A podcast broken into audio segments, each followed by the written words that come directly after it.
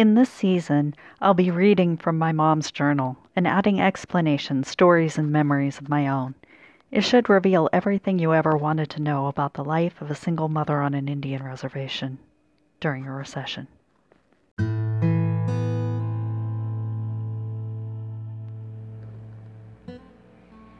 August 1st, 1984.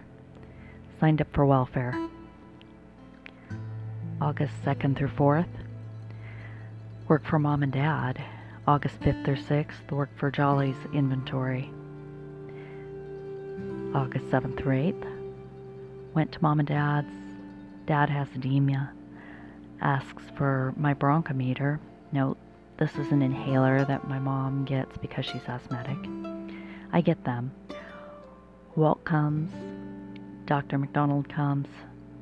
Dad shares, talks about contest with his pillow. He's going to slap his pillow if it doesn't behave and stay put. He didn't look good. He got a diuretic and is supposed to get an oxygen machine in a couple of days. August 9th, 1984. Mom and I couldn't sleep. Missy came at midnight and left a note that said, quote, "I love you, Mom and Dad," end of quote, and she left a small green apple. Mom and I got up at 3 a.m. and talked until 5:30 because we couldn't sleep.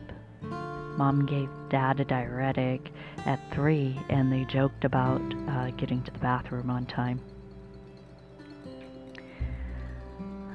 Mom made coffee and at 6:30 she checked on Dad and she came out and said he doesn't look good. I sat there. Mom got a washcloth with cold water to cool him off. He was very hot. She went back to get the rag cool again and she said, "Eloise, he doesn't look good." I went in and looked at him.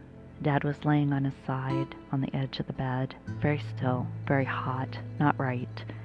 I spoke to him. He talked. I went and phoned the doctor, and the doctor wasn't in, and so I phoned Pat and told her to get here. And then I phoned Dr. Baker and he said phone an ambulance. I called the ambulance and went and moved Mom's pickup.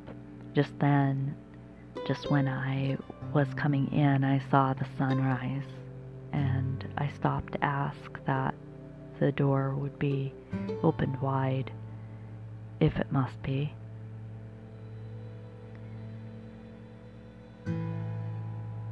In this moment of prayer, Mom yelled at me, and I went back in and phoned Missy, and I went in and took care of Dad, gave him a little bronchometer, talked to him, he talked a little.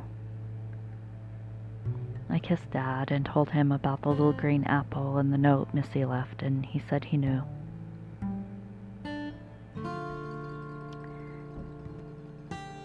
He talked a little and he understood. Miss came crying, looked and left crying. Leonard came in and looked and stood, and he was sad. Pat and Walt came. The ambulance came. The medics were George Atkins and Chris Luzzo. I told Dad he seemed to understand. The ambulance took Mom and Dad to the hospital in town. Pat said she knew he was dying yesterday, but when he gets better, we'll go hunting again. It seemed like a good thing to say, so we went along. Pat and Walt went to town. Missy started cleaning Dad's room, then she phoned Althea and she went to find the pigs. Went to feed the pigs. I drank coffee. Missy hugged me so hard, she put me in shock. I didn't cry. I went up and told Paula that Grandpa was very bad and that the ambulance had come and got him. She was still in bed. At 9:12, Pat called and said, "Get in here now. Dad's breathing has changed." I told Paula to get her clothes on and grab her shoes. We went to Missy's and went to town with Miss and Leonard. Linda Kneebone and Leah Emerson were the nurses on duty. Linda told me Dad had had a stroke and was not conscious. Dad was in bed, very still. Organ and heart monitor were on him. His hands were as cold as ice. Walt took Paula to the fair. He was still remembering his parents, and so was Missy and Pat. Mom and I held Dad's hands, and Missy and I got up then and came back. Walt, George, Mom, Dawn, Kathy, Pat, Missy, Jean were all in the room when Dad started to junk and flinch. I rang the bell. Leah and Linda came. I went and held on to Mom and Dad. Dad went into the death spasm and was still. Walt said, "I know he's hunting elk on the other side." Oh, the pain of loss. Pat, Walt, Mom, Paula, and I went home. We told Paula she asks if she could help with the cost. Then she started to cry. I cried, Mom cried. Gone. The next week is a blur. The rosary was at the mortuary. There was a priest and an Indian ceremony, about 90 people. That was on August 11th at 8 at night. Dad was cremated. His ashes were buried in the cemetery by his brother Aaron's. Anita Siebert sang "Going Home." That was on August 15th. Dina Cullen died on August 11th. She was 20 years old in a car wreck. She's a distant family member on my side, on my dad's side. Neighbor to my grandparents. 8-9 to 8-22 is a blur. Mom had Walt do business stuff. Walt was the executor of the will. Walt found that Dad had over $250,000 in loans and no life insurance, so it was like he took it with him. The place is gone, as we knew it. Mom and Missy are liable for it, and due to the will. Missy is in over $100,000 in loans she has for cows. Mom couldn't pay me. She gave me Sonny, and I'll get unemployment. August 22nd. School started. I brought Paula a shirt, 2 pairs of jeans. Buck gave her $20 for shoes. She bought pink ones. Paula brought home homework. August 23rd. I told for Buck, except for free school lunches. Got accepted for free school lunches. August 23rd. Told for Buck. Went and got corn from Mom's. Mom got a little dog. August 24th. Put a tin roof on the storage rooms. Finished tooling for Buck for a little while. August 25th. Watched cartoons and cleaned. August 26th. Went to Mom's. Gave kid rides on Kim.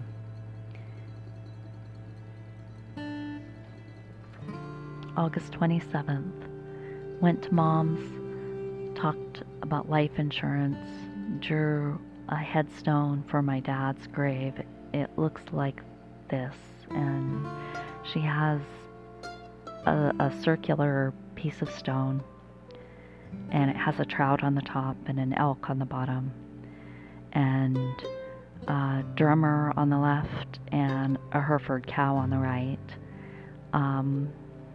1918 to 1984, Lionel Bell Lee. August 28th, finished a rough out saddle and went to lunch, $50. Went to lunch with Carol. Found out Buck was born August 5th, 1916, so he was 2 years older than my grandpa. August 29th, 1984, worked on a belt. Buck half-hearted by Carol. Went and got her horse. Raid, ring, loam, can't read it. August 30th, tooled leather, finished runt 2 and got $50.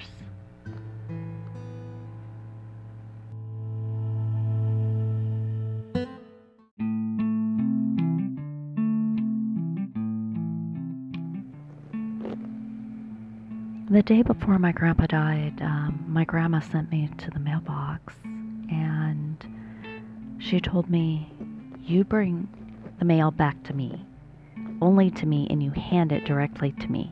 Do you understand?" And I was like, yes. And I knew that whatever was in the mailbox was very important. So I walked out to the mailbox. Grandma sent me to go get the mail all the time. This wasn't, an odd thing for me to do. It's kind of a reasonable chore for a small child. And got the letters, or actually I think there was only one. Walked back to the house and I looked for Grandma, and she wasn't in the kitchen, she wasn't in her room, and she wasn't upstairs, and she wasn't outside, and she wasn't, and I walked around and around in circles, and I had this letter that I knew was super, super important, and I didn't want to leave it on the kitchen table because I knew it was important. I knew I was supposed to hand it to Grandma, but Grandma wasn't there. Grandma had hidden because she knew what was in the letter. And so I handed it to Grandpa. And Grandpa opened his foreclosure notice for his ranch. Grandma had lived in a place where Grandpa couldn't find any work because he was Native American.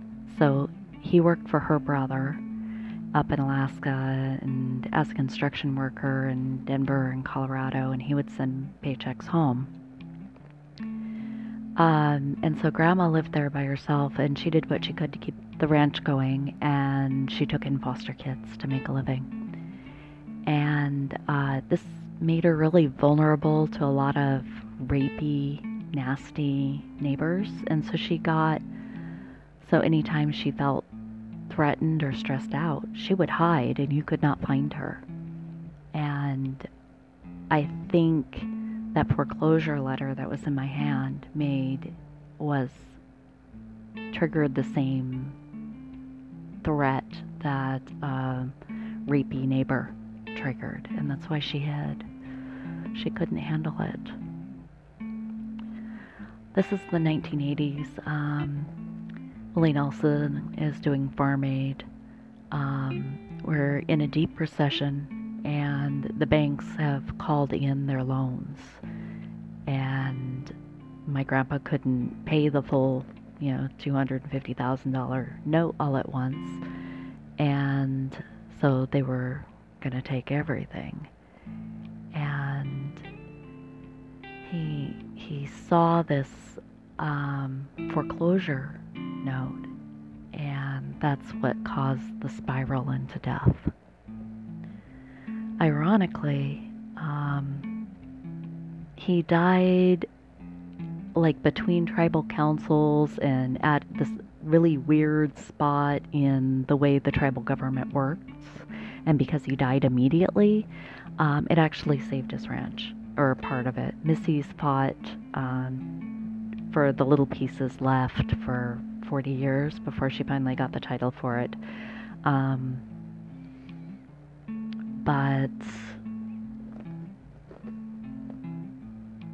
And sad. When I woke up in the morning,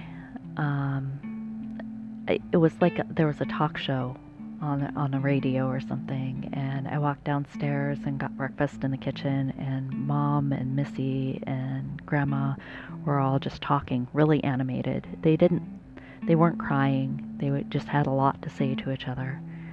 And Pat kind of is a brusque woman who walks really briskly and gets things done, and they kind of went whoosh, through.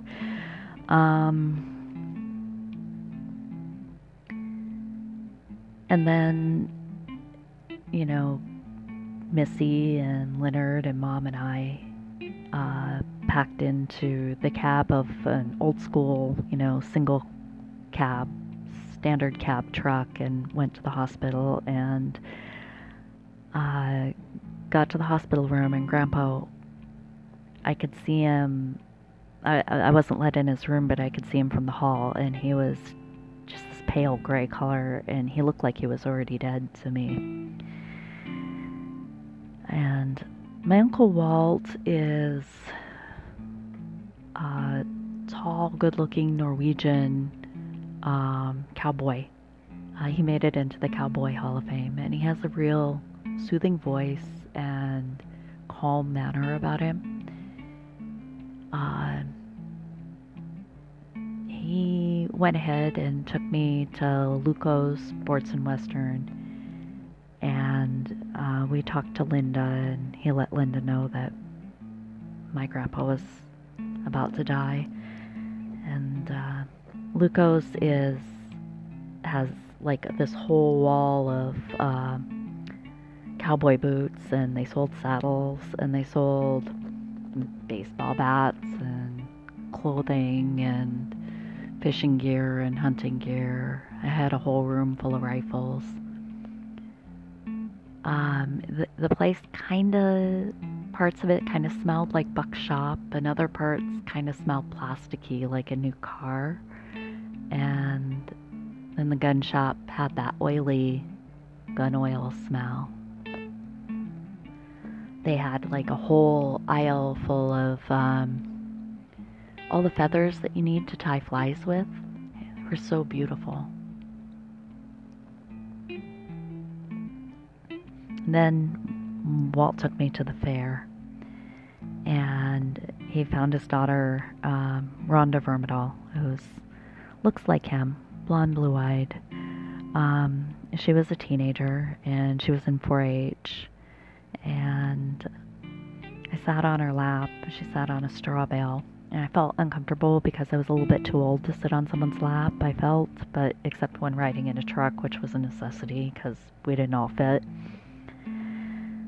And walked the aisles of the cows and the sheep and the llamas.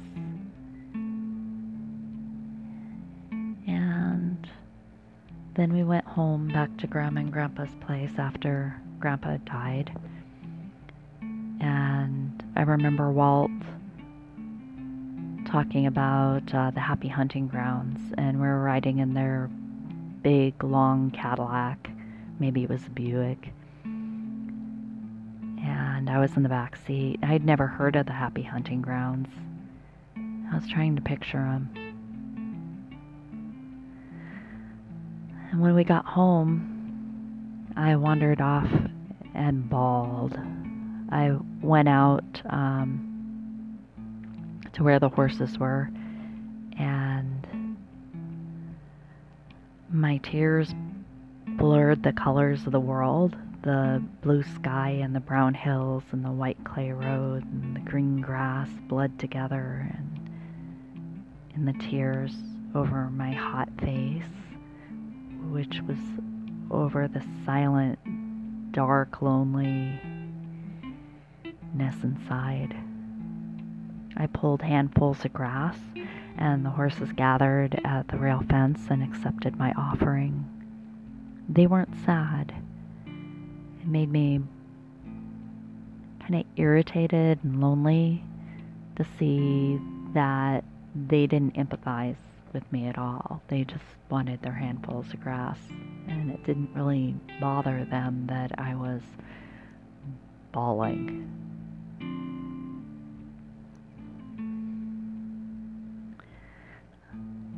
I don't really know, and I've heard other family members talk about this too. None of us really understand why Grandpa meant so much to us. They have more reasons. When he was younger, he was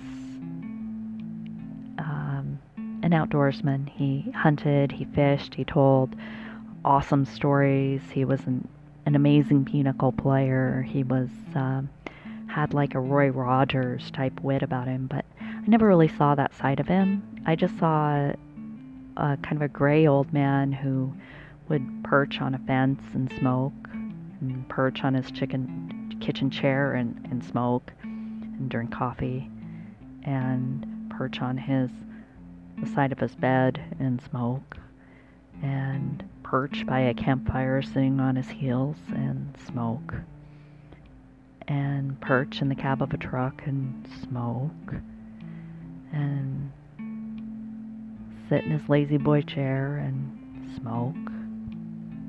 He was this perching, smoking presence, but he really did mean something. I looked up to him.